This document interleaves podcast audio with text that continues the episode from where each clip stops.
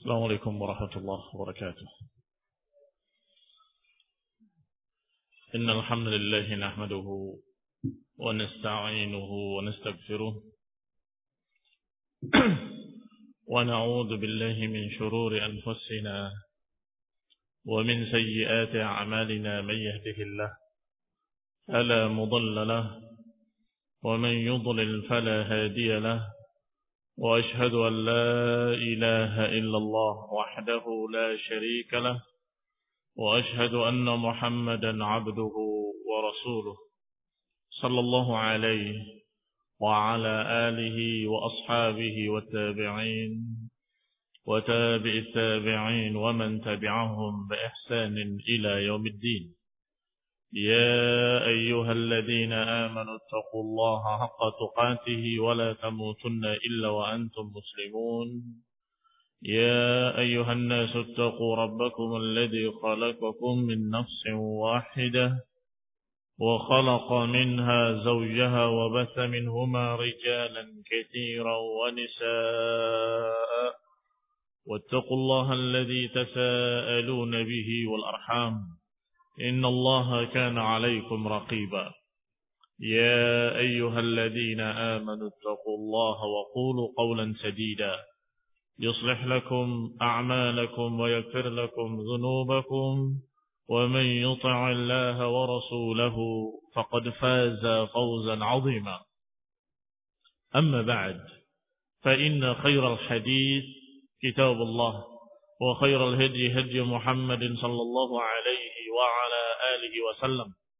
وشر الأمور محدثاتها فإن كل محدثة بدعة وكل بدعة ضلالة وكل ضلالة في النار. إخواني في الدين أعزكم الله. إخواني في الدين إخواني الطلبة rahimani wa rahimakumullah kita masih membahas tentang perang Uhud. Atau lebih tepatnya di akhir-akhir perang Uhud. Sampai kita pada ucapan Ibnu Hisham rahimahullah.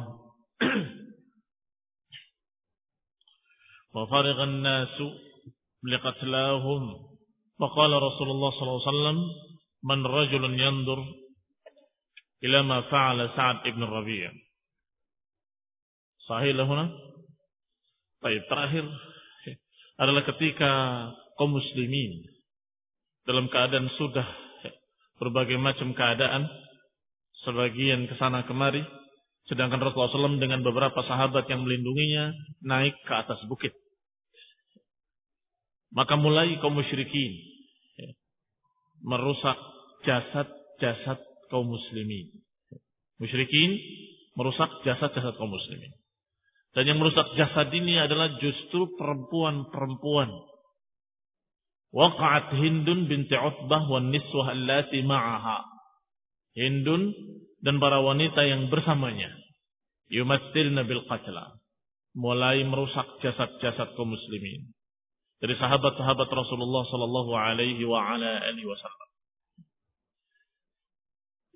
Yajiddu 'anil adhani wal anaf mereka memotong telinga-telinga, mereka memotong hidung-hidung para sahabat.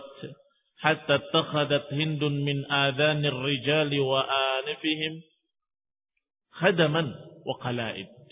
Hingga mereka para wanita tadi musyrikin membikin dengan telinga-telinga tersebut dan hidung-hidung tersebut dibikin kalung, dibikin gelang. Wa atat khadamaha aqalaidaha Wakarataha wahsyian. Setelah mereka kumpulkan dan mereka bikin sebagai kalung dan gelang, mereka pakaikan kepada Wahsy. Masih ingat Wahsy? Yang membunuh Hamzah.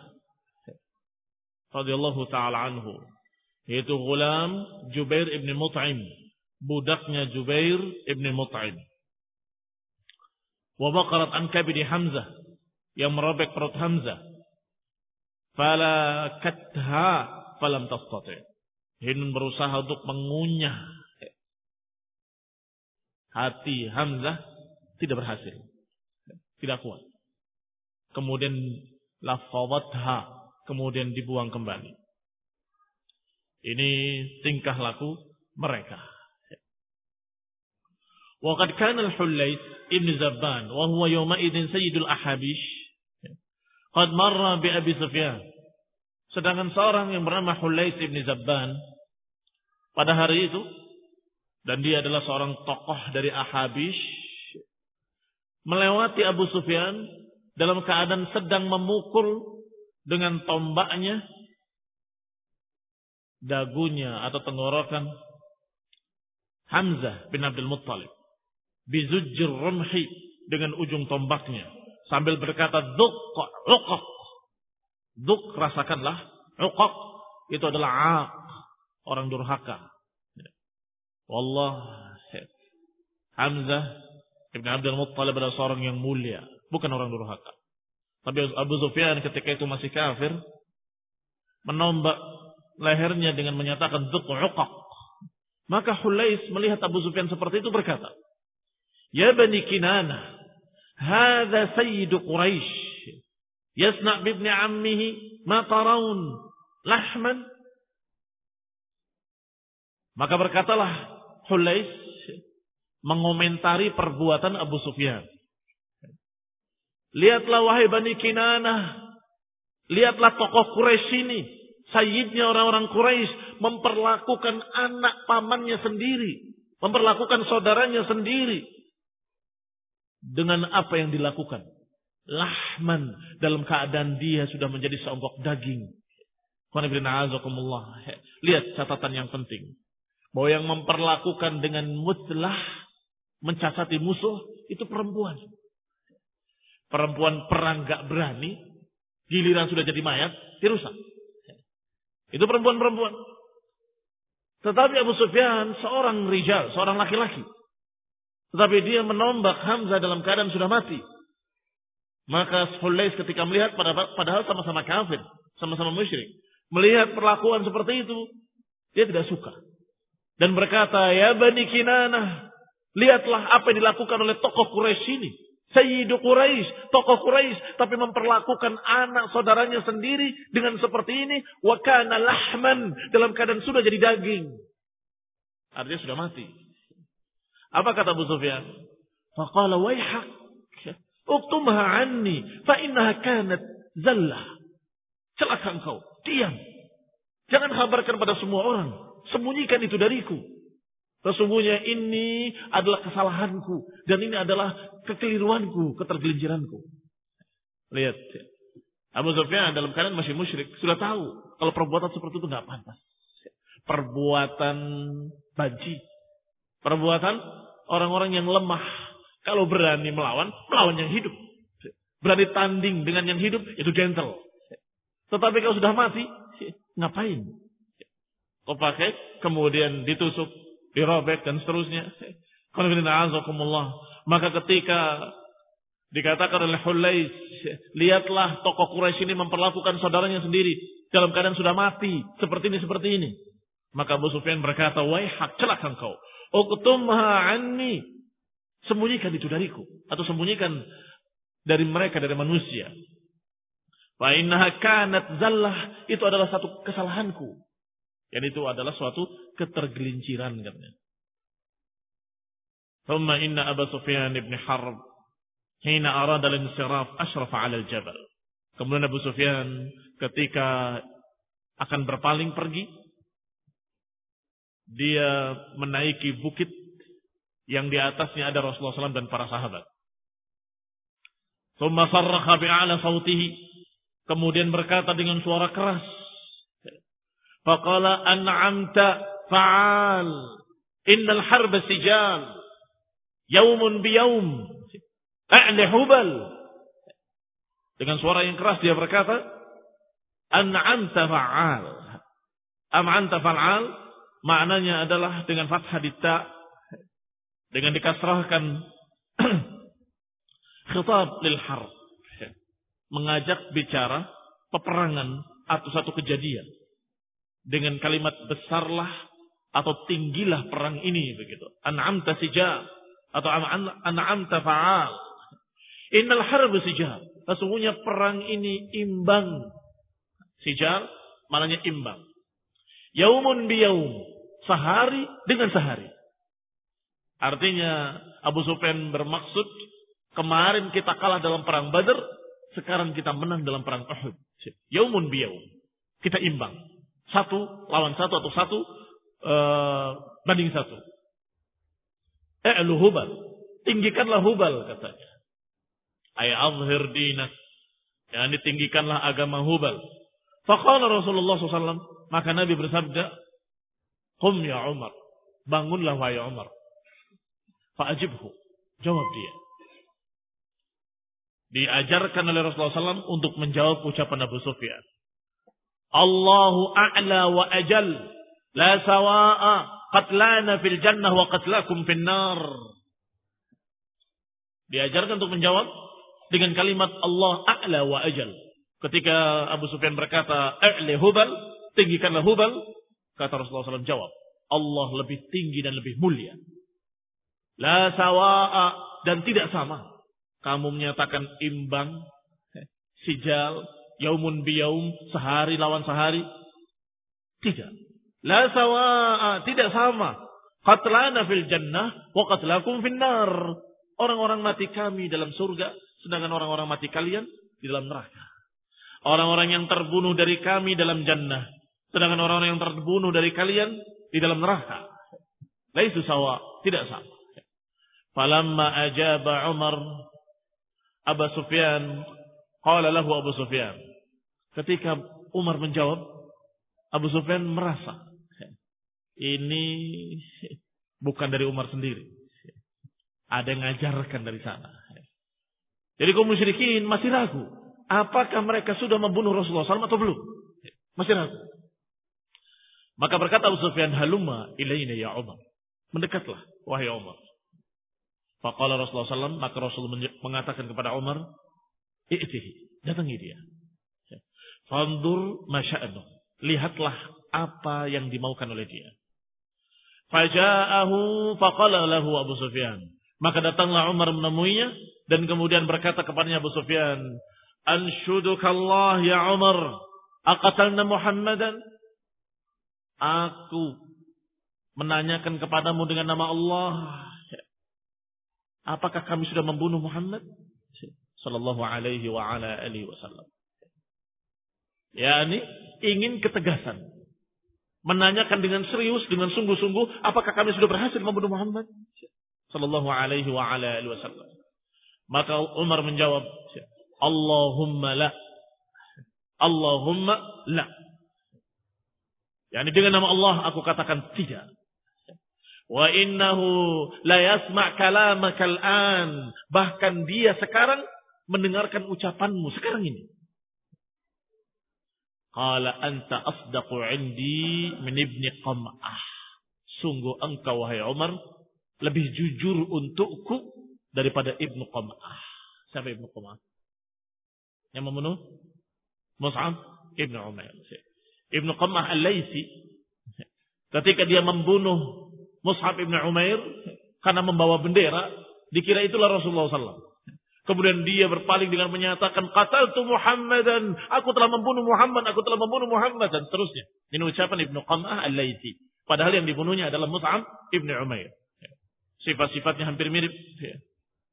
Wajahnya, parasnya, putihnya. Dikira itulah Rasulullah SAW. Maka kata Abu Sufyan ketika Umar menjawab, Allahumma la wa innahu la yasma' kalamaka al-an. Sungguh demi Allah, dia tetap masih hidup dan sekarang mendengar ucapanmu. Maka kata Abu Sufyan, sungguh engkau wahai Umar, lebih aku percaya daripada Ibnu Qam'ah. Lebih aku percaya daripada Ibnu Qam'ah. Wa abar dan engkau lebih baik. Kenapa dia berkata begitu? Liqaul Ibnu Qam'ah lahum. Karena ucapan Ibnu Qam'ah pada mereka, Inni qad qataltu Muhammadan. Aku telah membunuh Muhammad. Ternyata belum membunuhnya. Ikhwan ibn a'azakullah demikianlah. Mereka mengerti tentang strategi perang. Sehingga orang penting itu disamarkan. Dalam pasukan yang sama-sama memakai pakaian besi dan tertutup kepalanya. Dengan pakaian besi pula. Sehingga tidak bisa dibedakan mana Musa bin Umar, mana Rasulullah mana fulan mana fulan nggak bisa dibedakan. Dan rata-rata yang memakai seperti itu adalah muhajirin, orang-orang muhajirin. Abu Sufyan. Kemudian Abu Sufyan memanggil. Innahu qad kana fi qatlakum mathal. Wallahi ma raditu wa ma saqittu wa ma nahaitu wa ma amart. Kata Abu Sufyan dengan suara kelas mencerit lagi. Sungguh dalam mayat-mayat kalian terjadi muslah. Pada mayat-mayat kalian terjadi muslah. Ya, ini dicacati, dipotong telinganya, dipotong hidungnya. Wallahi ma raditu wa ma sakhittu. Demi Allah, aku tidak ridho, tapi juga aku tidak marah. Wa ma nahaitu wa ma. Aku tidak melarangnya dan aku tidak memerintahkannya. Ya, ini ingin cuci tangan. Dan ini menunjukkan bahwa muslah adalah perbuatan yang tidak pantas dan itu diketahui secara fitrah oleh kaum muslimin maupun oleh kaum musyrikin. Sehingga Abu Sufyan menyatakan telah terjadi muslah pada mayat-mayat kalian dan bukan aku yang nyuruh. Aku tidak nyuruh, tapi juga aku tidak melarang. Aku tidak ridho, tetapi aku juga tidak benci. Ya ini bukan atas perintahku itu maknanya. Bukan atas perintahku. Walamman sarafa Abu Sufyan wa man ma'hu nada. Ketika mulai berpaling berangkat Abu Sufyan dan pasukannya, dia berkata lagi, "Inna maw'idukum badrun lil 'amil muqbil." Olil 'amil qabil. Sesungguhnya perjanjian kita adalah di Badar pada tahun depan. Ya, ini ngancam lagi untuk berperang kembali tahun depan.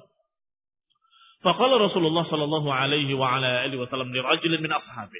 Maka Nabi pun mengucapkan kepada seorang sahabat dan berkata, "Qul na'am." Katakan, "Na'am." Huwa bainana wa bainana wa bainakum mau'ida. Katakan dia. Antara kami dan kalian itu adalah perjanjian. Kenapa Rasulullah SAW tidak menjawab sendiri? Dibiarkan mereka kaum musyrikin dalam keadaan ragu. Apakah benar-benar Rasulullah SAW telah wafat atau belum? Masih dalam keadaan tidak jelas. Walaupun dikatakan sudah masih hidup. Oleh Umar sudah dijawab bahwa Rasulullah SAW masih hidup. Tapi tetap Rasulullah SAW tidak menjawab sendiri. Pertama nyuruh Umar, ketika Umar sudah di dekat Abu Sufyan, menyuruh orang lain. Katakan. Iya, katakan na'am. Na'am, huwa bainana wa bainakum maw'ida. Iya, antara kami dengan kalian perjanjian adalah tahun depan. Di Badar kembali. Thumma ba'atha Rasulullah SAW Ali bin Abi Talib. Setelah itu Rasulullah SAW memerintahkan Ali bin Abi Talib radhiyallahu taala anhu. Faqala ukhruj fi atharil qawm. Wahai Ali, ikuti jejak mereka. Fanzur madza yasna'un wa ma yuridun. Lihatlah mereka apa yang mereka perbuat dan mana yang mereka kehendaki. Yani mau ke mana mereka? Fa in kanu qad jannabul khayla wa antasawul ibila fa innahum yuriduna Makkah. Kata Rasulullah SAW, wahai Ali, ikuti mereka. Lihat mau ke mana mereka. Dan apa yang mereka lakukan. Kalau mereka mengesampingkan kuda-kuda mereka. Dan kemudian mereka menunggangi unta-unta mereka. Maka berarti mereka akan ke Mekah. Wa in rakibul khayla wasaqul ibila. Tetapi kalau mereka menunggangi kuda-kuda mereka. Dan unta-untanya digiring. Fa innahum yuridunal madinah Berarti mereka menghendaki Madinah. Lihat. Lihat Rasulullah SAW. Betapa cerdasnya beliau. Sallallahu alaihi wa wasallam. Ali disuruh untuk melihatnya. Dan dikatakan. Kalau mereka menunggangi kuda-kuda mereka. Dan membiarkan unta-untanya digiring. Berarti menginginkan Madinah. Kalau mereka menunggangi unta-unta mereka. Dan dibiarkan kudanya dituntun Berarti mereka menghendaki Mekah. Kenapa demikian? Karena kendaraan perang itu adalah kuda. Kendaraan perang, kuda. Lincahnya, cepatnya, dan segala sisinya. Tetapi unta adalah tunggangan safar. Santai. Kalau mereka mau ke Madinah, berarti mau melanjutkan peperangannya, artinya ingin mengganggu kaum muslimin yang ada di Madinah. Maka niscaya mereka mesti akan menunggangi kuda-kuda mereka. Tetapi kalau akan pulang ke Mekah, mereka tidak akan seserius itu. Mereka akan santai, menunggangi unta-unta mereka dan membiarkan kudanya istirahat. Karena kuda-kuda mereka, mereka jaga betul. Tidak akan diforsir sampai kemudian sakit dan mati. Karena kuda-kuda tersebut mahal harganya. Mereka akan biarkan kudanya istirahat, mereka menunggangi unta. Maka kata Nabi kepada Ali, lihat. Kalau mereka menunggangi kuda-kuda mereka, dan membiarkan unta-untanya digiring, berarti menuju Madinah. Tetapi kalau mereka menunggangi unta-unta mereka, dan dibiarkan kudanya dituntun, maka itu menunjukkan kalau mereka akan pulang ke Mekah. Maka Ali pun melaksanakan perintah Rasulullah sallallahu alaihi wa ala alihi wasallam.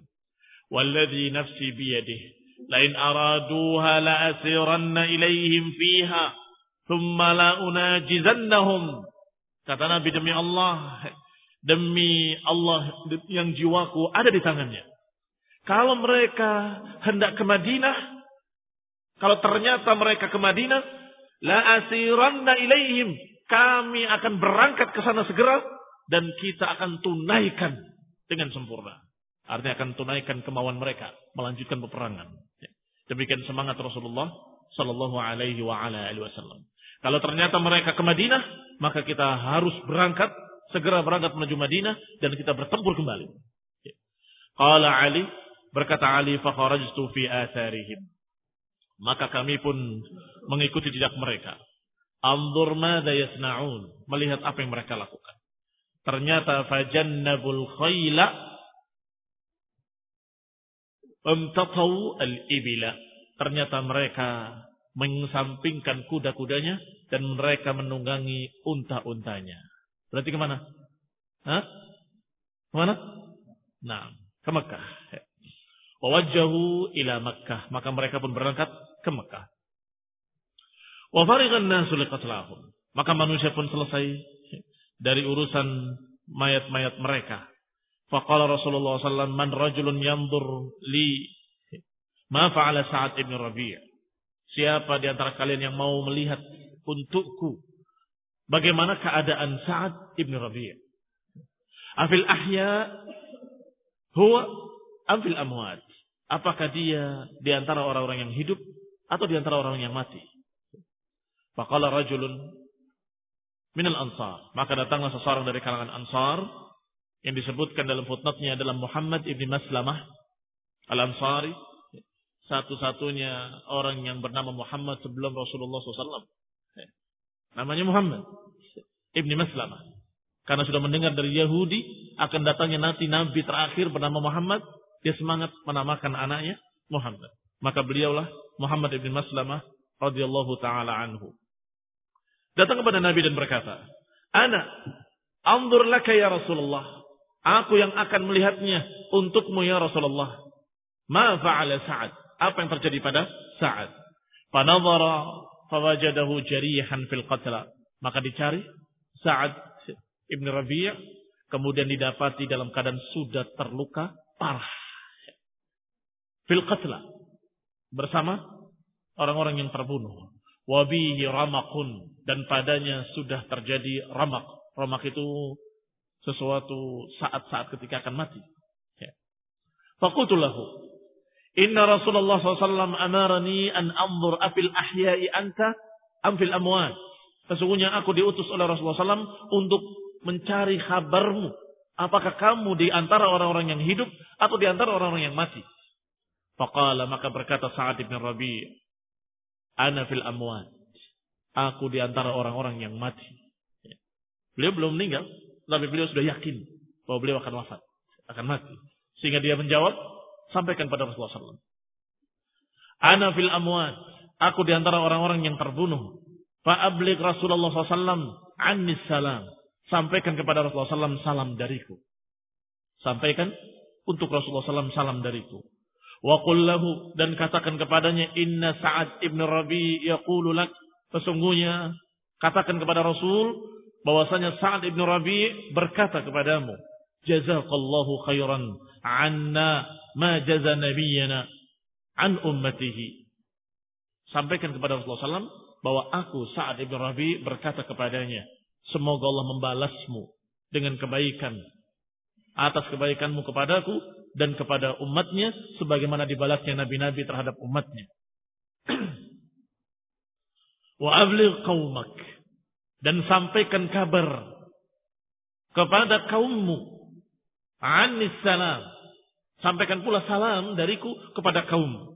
Dan katakan pada mereka inna Sa'ad ibn Rabi' yaqulu lakum. Sesungguhnya Sa'ad ibn Rabi' berpesan kepada kalian innahu la 'udra lakum 'inda Allah sesungguhnya tidak ada alasan di sisi Allah atas kalian ini kalian tidak punya alasan di sisi Allah Subhanahu wa taala In khullusa ila nabiyikum. Kalau sampai mereka berhasil mengganggu nabi kalian, kalian tidak punya alasan di sisi Allah Subhanahu wa taala. Wa minkum ainun tatrif selama di antara kalian masih ada mata yang berkedip. Ini ucapan Sa'ad Ibn Rabi' radhiyallahu taala anhu. Pesannya dua, kepada Rasul dan kepada kaumnya. Kepada Rasul, pesannya sampaikan ucapanku. Jazakallahu anni wa an ummati. Khaira. Semoga Allah membalasmu atas kebaikanmu kepadaku dan kepada umatmu dengan kebaikan. Sedangkan pesannya untuk umatnya, untuk kaum muslimin, sampaikan kepada mereka. Sungguh kalian tidak akan punya alasan di hadapan Allah kalau sampai mereka berhasil mengganggu Rasulullah SAW dalam keadaan di antara kalian masih ada mata yang berkedip. Ya, ini selama di antara kalian masih ada yang hidup, masih ada mata yang berkedip, maka kalian tidak punya alasan di hadapan Allah SWT. Apa maknanya? Maknanya kalian berjuang sampai semua mati, sampai tidak ada lagi mata yang berkedip, kemudian Rasulullah SAW kena, diganggu oleh mereka, baru kalian punya uzur. Selama di antara kalian masih ada yang hidup, maka kalian tidak punya alasan di hadapan Allah Subhanahu wa taala. Ummalam abrahat tamat. Kemudian tidak berapa lama meninggallah Sa'ad ibn Rabi radhiyallahu taala anhu. Faji'tu Rasulullah SAW fa akhbartuhu. Maka aku pun datang kepada Rasulullah SAW dan memberikan kabar kepadanya. Kharaja Rasulullah sallallahu alaihi wa ala alihi wasallam fima balagani. Selanjutnya dikatakan oleh Ibnu Hisham rahimahullah, kemudian keluarlah Rasulullah sallallahu alaihi wa ala alihi wasallam sebagaimana berita yang sampai kepadaku. Rasulullah SAW mencari Hamzah, paman beliau sendiri radhiyallahu taala anhu. Hamzah ibni Abdul Muttalib. Fawajadahu bi batnil wadi. Maka ditemukan jasad pamannya Hamzah ibni Abdul Muttalib di perut lembah qad buqira batnuhu dalam keadaan sudah dirobek perutnya dan sudah keluar hatinya. Wa mutsila bihi dan sudah dicacati. Fajudja'a anfuhu sudah dipotong hidungnya. Wa udhunahu dan dipotong kedua telinganya. Faqala Rasulullah sallallahu alaihi wa ala alihi wasallam hina ra'a ma ra'a maka Nabi pun berkata ketika melihat keadaan Hamzah laula an tahzana Safiyah wa yakunu sunnatan min ba'di la taraktu sungguh kalau saja bukan karena kesedihan Sofiyah, Sofiyah itu saudara perempuannya Hamzah, saudara kandungnya. Kalau saja bukan karena kesedihan Sofiyah yang aku pikirkan, kalau saja bukan karena aku khawatir akan menjadi sunnah yang diikuti setelahku, aku akan tinggalkan. Aku akan tinggalkan Hamzah di tempat tersebut hatta yakunu fi butuni siba' hingga berakhir di perut-perut binatang buas dan ditembolok-tembolok burung-burung pemakan bangkai. Ya Rasulullah SAW berkata, karena melihat keadaan yang mengerikan, kalau saja tidak khawatir sedihnya Sofia dan tidak khawatir jadi sunnah yang diikuti, aku akan biarkan di sana. Karena memang jasad eh, orang-orang yang terbunuh secara syahid tidak perlu dimandikan. Nah, tetapi kata Nabi, aku khawatir kesedihan Safiyah. Dan aku khawatir akan menjadi sunnah tuntut taba. Jadi sunnah yang diikuti. In adharanillah ala Quraisyin fi mawtinin minal mawatin. la umattilanna bi thalathina rajulan minhum. Kata Nabi alaihi salatu sungguh kalau saja kita dimenangkan oleh Allah pada satu peperangan lain, niscaya akan aku cacati 30 jasad mereka. Rasulullah SAW manusia. Rasulullah SAW punya kesedihan. Rasulullah SAW punya kejengkelan. Rasulullah SAW punya marah. Sallallahu alaihi wa ala alihi wasallam. Dia berkata sungguh kalau kita nanti dimenangkan oleh Allah Subhanahu wa taala, berhasil mengalahkan mereka dalam peperangan lain, kita akan cacati 30 orang dari mereka. Bandingannya Hamzah adalah 30 mereka. Demikian pula para sahabat ketika melihat Hamzah, paman Rasulullah SAW, dan melihat huznu Rasulullah, melihat sedihnya Rasulullah SAW, wa dan melihat bagaimana jengkelnya Rasulullah SAW atas apa yang mereka lakukan kepada Hamzah, kepada pamannya. Qalu para sahabat pun berkata, Wallahi la in adfarna Allah bihim yawman minad dahri lanumathilanna bihim muslatan lam yumathilha ahadun minal arab. Sungguh demi Allah, kalau kami berhasil Allah menangkan satu hari, niscaya kami akan cacati mereka, jasad mereka, Sungguh dengan cara mencacat yang tidak pernah dilakukan oleh seorang Arab pun. Yang la yumathilha ahadun minal Arab. Yang tidak pernah dilakukan oleh seorang Arab pun. Ini karena jengkelnya mereka para sahabat. Melihat sedihnya Rasulullah Sallallahu alaihi wa ala alihi wasallam. Bagaimana pamannya Hamzah yang dicintainya. radhiyallahu ta'ala anhu. Diperlakukan seperti itu. Wa ibn Abbasin anna Allah azza wa jal anzala fi dhalik. Diriwayatkan dari Ibnu Abbas radhiyallahu taala anhu bahwasanya Allah azza wa jal menurunkan ayatnya ketika itu. Ya, ini terhadap ucapan Rasulullah SAW dan ucapan para sahabatnya. Demi Allah, aku akan cacati 30 orang mereka. Atau ucapan sahabatnya, kami akan cacati mereka dengan cara yang tidak pernah dilakukan oleh orang-orang Arab. Ternyata Allah turunkan ayatnya. Wa in aqabtum fa'aqibu misli ma uqibtum bih. Wala in sabartum lahu khairun lis-sabirin. Kalau kalian membalas, maka membalaslah seperti apa yang mereka lakukan. Ini tidak perlu lebih. Kalau balas, balaslah setimpal. Wala in sabartum, tetapi kalau kalian sabar, lahu khairun lisabirin, maka itu adalah lebih baik. Lebih baik bagi orang-orang yang sabar. Wasbir wa ma sabruka illa billah dan sabarlah kata Allah. Tidaklah kesabaranmu kecuali karena Allah Subhanahu wa taala. Wala tahzan alaihim dan jangan sedih. Jangan menyedihkan mereka. Wala taku fi dhaiqin mimma yamkurun dan jangan engkau merasa sempit dengan apa yang mereka lakukan dari tipu daya mereka. Ini ayat yang turun mengenai hal tersebut.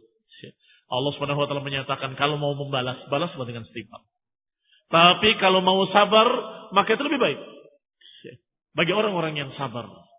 Jangan kamu sedih, jangan kamu gelisah, jangan kamu merasa sempit dengan apa yang terjadi dan dengan apa yang dilakukan oleh musyrikin dari makar-makar mereka. Setelah turun ayat ini, apa yang dipilih oleh Rasulullah SAW? Fa'afa Rasulullah SAW wanaha anil mutlah. Maka Nabi memaafkannya dan menyatakan, jangan kalian mencacati musuh. Ini apa yang tadi sudah diucapkan, tidak dilakukan. Dan dalam peperangan-peperangan berikutnya Rasulullah selalu mengingatkan, jangan mencacati musuh.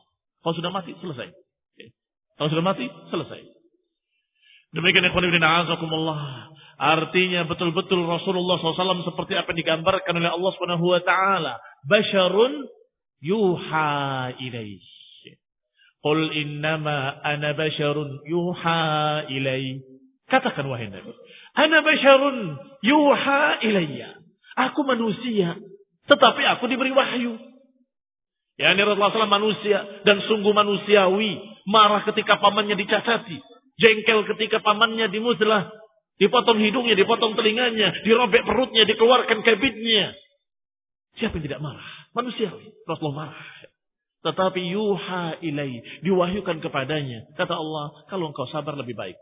Maka Nabi pun mengalahkan dirinya sendiri dan menyatakan jangan catati musuh. Jangan catati musuh. Rasulullah SAW membiarkan dan memaafkan apa yang mereka lakukan. Wa amara Rasulullah sallallahu alaihi wa ala alihi wasallam bi Hamzah fasujjiya bi burdah.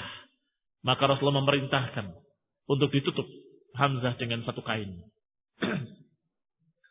Thumma shalla alaihi fakabbara sab'a takbirat. Setelah dikafani, kemudian disolatkan dengan tujuh kali takbir. Demikian diriwayatkan wallahu taala a'lam. Thumma amara bil qatla yudha'una ila Hamzah. Kemudian diperintahkan semua mayat-mayat tadi, jasad-jasad kaum muslimin untuk disolatkan dan diletakkan di depan Hamzah. Maka di sini Hamzah radhiyallahu taala anhu disolatkan oleh Rasulullah SAW. Setelah selesai, sahabat yang lain disolatkan dalam keadaan Hamzah tetap di situ. Kemudian sahabat yang kedua disolatkan tetap di situ, tetap di situ. Salla alaihim wa alaihi. Disalatkan atas kaum muslimin dan Hamzah sekaligus. Hatta salla alaihi sintaini wa sab'ina salah. Hingga disalatkan 72 kali. Hamzah Ibn Abdul Muttalib radhiyallahu taala anhu. Demikian sayangnya Rasulullah SAW dan cintanya kepada Hamzah. Sehingga ketika menyolatkan kaum muslimin, tetap Hamzah diletakkan di depan. Sehingga disalatkan seorang bersama Hamzah, orang kedua bersama Hamzah, orang ketiga bersama Hamzah, orang keempat bersama Hamzah, sepuluh, dua puluh, tiga puluh bersama Hamzah, sampai ke tujuh puluh dua. Tetap bersama Hamzah ibn Abdul Muttalib radhiyallahu taala anhu. Berkata Ibn Ishaq, rahimahullah, wa qad aqbalat fima balagani Safiyah binti Abdul Muttalib. Dan datanglah sebagaimana diriwayatkan kepadaku saudara perempuannya Hamzah yaitu Safiyah. Anak Abdul Muttalib. Berarti saudara kandungnya Hamzah ibni Abdul Muttalib. Litandur ilaih untuk melihat saudaranya. Wa kana akhaha li abiha wa ummiha. Dan Safiyah merupakan saudaranya sebapak seibu. Faqala Rasulullah sallam libniha. Maka Rasulullah SAW mengatakan kepada anaknya. Yaitu Zubair ibn Awam. Zubair ibn Awam itu anaknya Safiyah. Kata Nabi kepada anaknya, yakni kepada Zubair, ilqaha, farji'aha, la tarama bi akhiha. Wahai Zubair, temui ibumu dan suruh pulang. La tara bi akhiha, jangan sampai dia melihat saudaranya. Faqala laha, maka Zubair pun menemui ibunya dan berkata, Ya ummah, inna Rasulullah SAW ya'muruka an tarji'i. Wahai ibuku, Rasulullah SAW menyuruhku untuk engkau kembali saja, pulang. Alat walima. Kata Safiyah, kenapa? Waqad balagani an mutila bi akhi. Kenapa? Aku sudah dengar bahwa saudaraku dicacati. Wadhalika fillah. Dan itu di jalan Allah subhanahu wa ta'ala. Fama ardana bima kana min dhalik. Dan sungguh betapa ridhonya aku. Dengan apa yang terjadi pada dia di jalan Allah Subhanahu wa taala. La ahtasibanna wa la asbiranna insyaallah. Aku akan mengharapkan pahala dari Allah dan aku akan sabar insyaallah. Demikian jawaban Safiyah binti Abdul Muttalib. Walamma ja'a Zubair, maka Zubair pun kembali kepada Rasulullah SAW. Fa'akhbarahu bidalik dan menghabarkan jawaban ibunya, Safiyah. Maka Nabi pun menjawab, Khalli sabilaha. Kalau gitu biarkan dia. Biarkan dia lewat. Fa'atathu. Maka Sofia mendatanginya. Fanadharat ilaihi wastarja'at. Kemudian melihat jasad Hamzah dan kemudian beristirja. Beristirja mengucapkan inna lillahi wa inna ilaihi raji'un. Wastaghfarat lahu dan memintakan ampun untuknya setelah mengucapkan inna lillah wa inna ilaihi raji'un. Kemudian mengucapkan istighfar untuknya. Allahumma gfir lahu. Allahumma gfir lahu. Allahumma rahamhu. Thumma amara bihi Rasulullah SAW fadufina. Maka Rasulullah SAW pun memerintahkan Hamzah untuk dikubur. Wa kana qad ihtamala nasun minal muslimin qatlahu minal Madinah.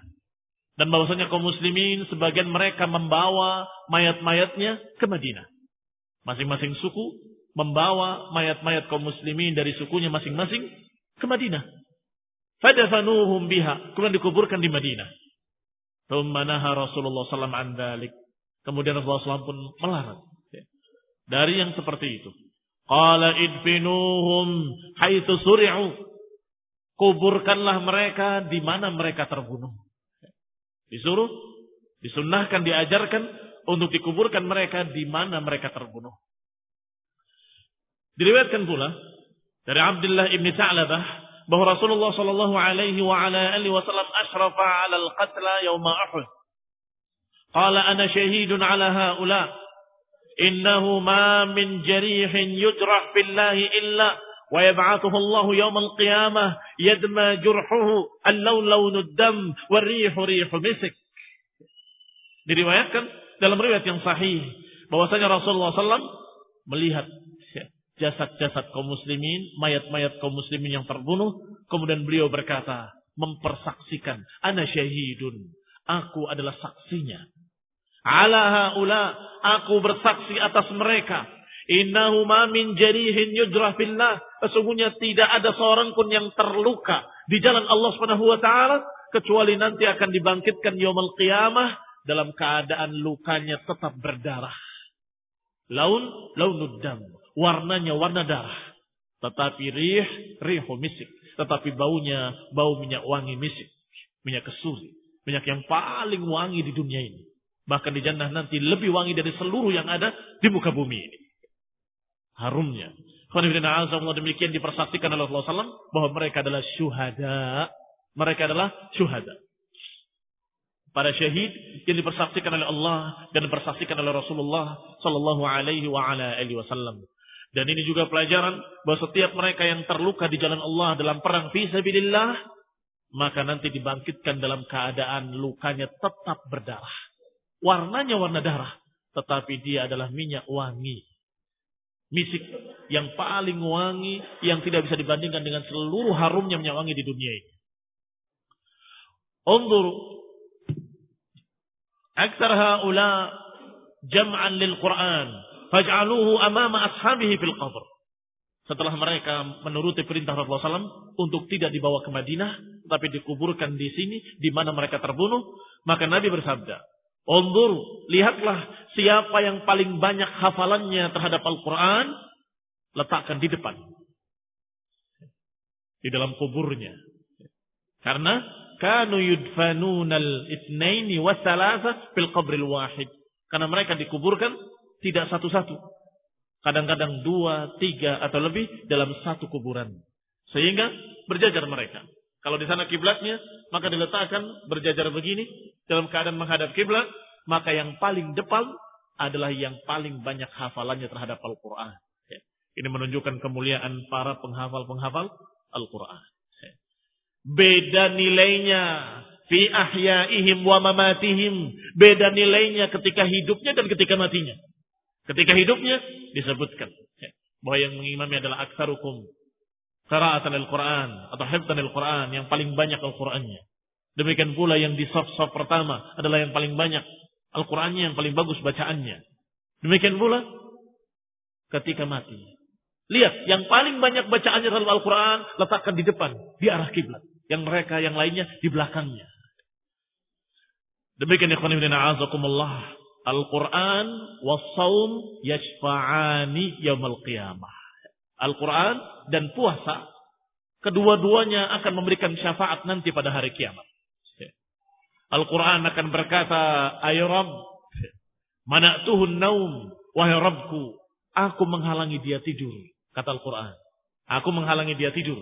Ini karena dia bangun malam membaca, aku kata Quran. Fasyafi'ni fihi, maka genapkanlah aku dengan dia. Ini syafaat. Demikian pula puasa. Memberikan syafaat. Ayo Rabb. Mana'tuhu ta'am. Wasyahwah. Wahai Rabbku. Aku menghalangi dia dari makan dan minumnya dan syahwatnya. Karena engkau. Fasyafi'ni fihi. Maka gabungkan aku dengannya. yakni gabungkanlah harapanku dengan dia, dengan harapan dia untuk selamat, untuk masuk dalam jannah dan seterusnya. Demikian ya azakumullah kata Nabi, letakkan yang banyak hafalan Al-Qur'annya di depan. Thumman sarafa Rasulullah sallallahu alaihi wa ala alihi wasallam ila Madinah. Kemudian Nabi pun mulai berangkat ke Madinah. Falaqiyathu Hamnah binti Jahsh. Maka Nabi pun dan rombongan pun bertemu dengan seorang wanita yang bernama Hamnah binti Jahsh. Falamma laqiyat an-nas nu'ya ilaiha akhuha Abdullah ibn Jahsh. Dia adalah istrinya Mus'ab bin Umair radhiyallahu taala anhu wa radhiyallahu taala anha. Kemudian diberitakan oleh kaum muslimin tentang kematian saudaranya Abdurrahman uh, Abdullah ibn Jahsh. Fastarja'at wastaghfarat lah. Maka Hamnah pun mengucapkan inna lillahi wa inna ilaihi raji'un dan mengucapkan Allahumma gfir lahu. Thumma nu'ya laha khalaha Hamzah ibn Abdul Muttalib. Kemudian diberitakan pula matinya Hamzah ibn Abdul Muttalib radhiyallahu taala anhu yang masih paman dari ibunya. Masih paman dari ibunya terhadap Hamnah ini. Maka kembali dia beristirja dan beristighfar untuknya.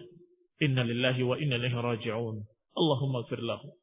Thumma nu'ya laha zawjuha. Kemudian diberitakan pula berita kematian suaminya. Mus'ab ibn Umair. Fasahat wawalwalat. Maka dia menjerit dan menangis. Kehilangan pamannya dari ibunya. Kehilangan saudaranya. Dan kehilangan suaminya. Maka Hamnah menjerit ketika mendengarkan berita bahwa Mus'ab ibn Umair suaminya juga terbunuh. Faqala Rasulullah SAW, maka Nabi pun bersabda, Inna zawjal mar'ah minha labi makan. Sungguh suami wanita ini memiliki kedudukan tinggi di sisinya. Sungguh suami wanita ini memiliki kedudukan tinggi di sisinya. Ketika Rasulullah melihat diberitakan saudaranya Abdurrahman bin Jahas, dia bisa sabar. Dengan mengucapkan, Inna lillahi wa inna ilaihi raji'un. Allah maghfir lahu diberitakan pamannya Hamzah ibn Abdul Muttalib yang Rasulullah SAW sangat sedihnya. Dia juga bisa sabar. Dengan menyatakan inna lillahi wa inna ilaihi raji'un. Allahumma gfir lahu. Wasiyahiha ala zawjiha. Tetapi ketika diberitakan suaminya terbunuh, dia menjerit dan menangis. Kata Rasulullah SAW, sungguh suaminya memiliki kedudukan yang tinggi di sisinya. Sungguh suaminya memiliki kedudukan yang tinggi di sisinya. Ungkapan ini dari Rasulullah SAW menunjukkan bahwa Rasulullah SAW sesungguhnya sedih dengan Hamzah dan dia melihat tidak ada yang menangisinya. Paham yang dimaksud? Hamzah radhiyallahu taala anhu benar-benar sesuatu yang membuat Rasulullah SAW terpukul. Tetapi nggak ada wanita yang menangisinya. Kalau wa Rasulullah SAW bidarin min duril ansar. Maka Nabi pun melewati rumah-rumah orang-orang ansar. Dari Bani Abdul Ashhal dan juga suku Dhafar. Kemudian Nabi mendengarkan tangisan-tangisan para wanita yang kehilangan suami-suami mereka atau kehilangan saudara-saudara mereka. Sami'al buka wan nawaih ana qatlahum. Mendengar tangisan mereka, ratapan mereka terhadap suami-suami mereka. Fawarafat aina Rasulullah SAW. Maka Rasulullah pun air matanya mengalir. Menangis. Mendengarkan mereka menangis, Rasulullah SAW ikut menangis. Tetapi bukan dengan suara. Yang dibolehkan menangisi mayat adalah dengan air mata yang mengalir. Di pipi beliau. Alaihissalatu wassalam. Thumma qal. Kemudian beliau bersabda. Lakin Hamzah la bawakiya lahu. Tetapi Hamzah tidak ada yang menangisinya. Hamzah, kata Nabi, tidak ada yang menangisinya. Falamma raja'a Sa'ad ibn Mu'ad wa Usaid ibn Hudair, maka tokoh-tokoh Ansar, yaitu dua tokoh dari kalangan Ansar Sa'ad Ibn Mu'ad dan Usaid Ibn Hudair mendatangi orang-orang Ansar tadi, mendatangi para wanita tadi dan berkata kepada mereka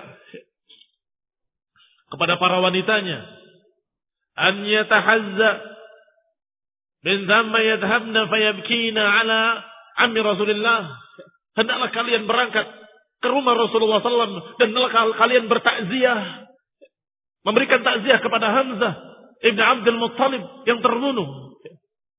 Maka berangkatlah mereka kepada Rasulullah SAW. Walamma sami'a Rasulullah SAW buka'ahun ketika Nabi mendengarkan suara tangisan-tangisan di luar, menangisi Hamzah ibn Abdul Muttalib, maka Nabi keluar melihat mereka dan berkata kepada mereka irji'na, pulang kalian. Sesungguhnya kalian sendiri dalam keadaan sedih. Pulanglah kalian. Sesungguhnya kalian sendiri dalam keadaan takziah, dalam keadaan sedih. Qad asin bi anfusikun qad aistunna bi anfusikun. Kalian sendiri sudah sedih dengan keadaan-keadaan kalian. Pulanglah kalian. Lihat sahabat-sahabat Rasulullah SAW. Walaupun keluarganya dalam keadaan juga terbunuh, tapi mereka ingin menghibur Rasulullah SAW dan ingin membesarkan hati Rasulullah SAW. Sehingga Usaid bin Hudayr dan Sa'ad bin Mu'ad memerintahkan mereka untuk kalian jangan menangisi keluarga kalian sendiri. Kalian tangisi Hamzah paman Rasulullah SAW. Maka datanglah mereka ke rumah Rasulullah SAW. Dan Rasulullah SAW memulangkan mereka dan menyatakan pulanglah kalian. Sesungguhnya kalian sendiri dalam keadaan sedih. Wa marra Rasulullah SAW bimra'atin min bani Dina. Wa qad usiba zawjuha wa akhuha wa abuha. Tapi lain lagi dengan seseorang wanita. Dari suku Bani Dina. Dia kehilangan suaminya. Juga kehilangan saudara kandungnya. Juga kehilangan bapaknya sekaligus semuanya terbunuh dalam perang Uhud. Falamma nu'ulaha ketika kaum muslimin memberitakan berita-berita kematian tadi kepada wanita ini dari suku Bani Dinar apa jawaban wanita tadi? Qala ma fa'ala Rasulullah sallallahu alaihi wa ala alihi wasallam Bagaimana keadaan Rasulullah SAW? Diberitakan suaminya terbunuh, diberitakan saudara kandungnya terbunuh, diberitakan bapaknya juga terbunuh. Dia malah berkata, bagaimana Rasulullah Sallallahu Alaihi Wasallam? Maka kaum muslimin menjawab, khairan, ya umma fulan, sungguh bagus keadaan Rasulullah, ya wahai umma fulan. Wa bihamdillahi kama tuhibbin. Dia alhamdulillah sebagaimana engkau harapkan. Aruni hatta amdur ilaih. Wanita tadi belum puas dan berkata, "Coba perlihatkan kepadaku, mana yang namanya Rasulullah? Yang mana? Aku ingin lihat. Apakah benar-benar sehat?" Maka ditunjukkan oleh mereka itu Rasulullah SAW yang sebelah sana. Hatta idza ketika wanita tadi sudah melihat Rasulullah SAW benar-benar sehat, benar-benar berjalan dengan tegak, qalat kullu musibatin ba'daka jalal Sungguh semua musibah setelah engkau ya Rasulullah kecil. Semua musibah kecil dibandingkan kalau musibah itu pada Rasulullah Sallallahu Alaihi Wasallam. Yani turid dia inginkan dengan kalimat jalal maknanya adalah saghirah. Kullu musibatin saghirah. Semua musibah setelah engkau ya Rasulullah semuanya kecil. Falamma intaha Rasulullah sallallahu alaihi wa ala alihi wasallam ila ahli nawala sayfahu ibnatahu Fatimah faqal. Ketika Rasulullah SAW sampai ke rumahnya, maka Rasulullah SAW memberikan pedangnya kepada anaknya Fatimah. Dan berkata kepadanya, Anha dadama. Ya bunayya, wahai anak perempuanku, cuci pedang ini. Bersihkan darah-darahnya. Wallahi laqad saddaqanil yawm. Sungguh demi Allah, Hari ini sungguh benar-benar perang. Wana wanaha Aliun ibn Abi Thalib. Juga Ali memberikan pedangnya kepada Fatimah juga. Dan berkata kepadanya dengan perkataan yang sama. Seperti ucapan Rasulullah SAW. Hada aidan ighsili anhu dama. Bersihkanlah darah-darahnya. Fawallahi laqad saddaqanil yaum. Sungguh demi Allah. Benar-benar terjadi perang sungguh-sungguh hari ini. Aku sungguh-sungguh perang pada perang ini. Faqala Rasulullah SAW maka Nabi bersabda, La in kunta saddaqtal qital laqad saddaqani ma'aka Sahal ibn Hunayf wa Abu Dujana. Sungguh kalau engkau wahai Ali benar-benar perang, maka sungguh benar-benar perang pula bersamamu. Sahal ibn Hunayf dan Abu Dujana. Jadi Rasulullah SAW ingat orang-orang yang melindungi beliau ketika Rasulullah SAW dalam keadaan terkepung. Ketika mereka menyerahkan badan-badannya sebagai tameng melindungi Rasulullah SAW. Maka Rasulullah SAW menyatakan kalau engkau wahai Ali menyatakan saddaqa telah bersungguh-sungguh dalam perang ini, maka sungguh yang lebih bersungguh-sungguh adalah Hunayf.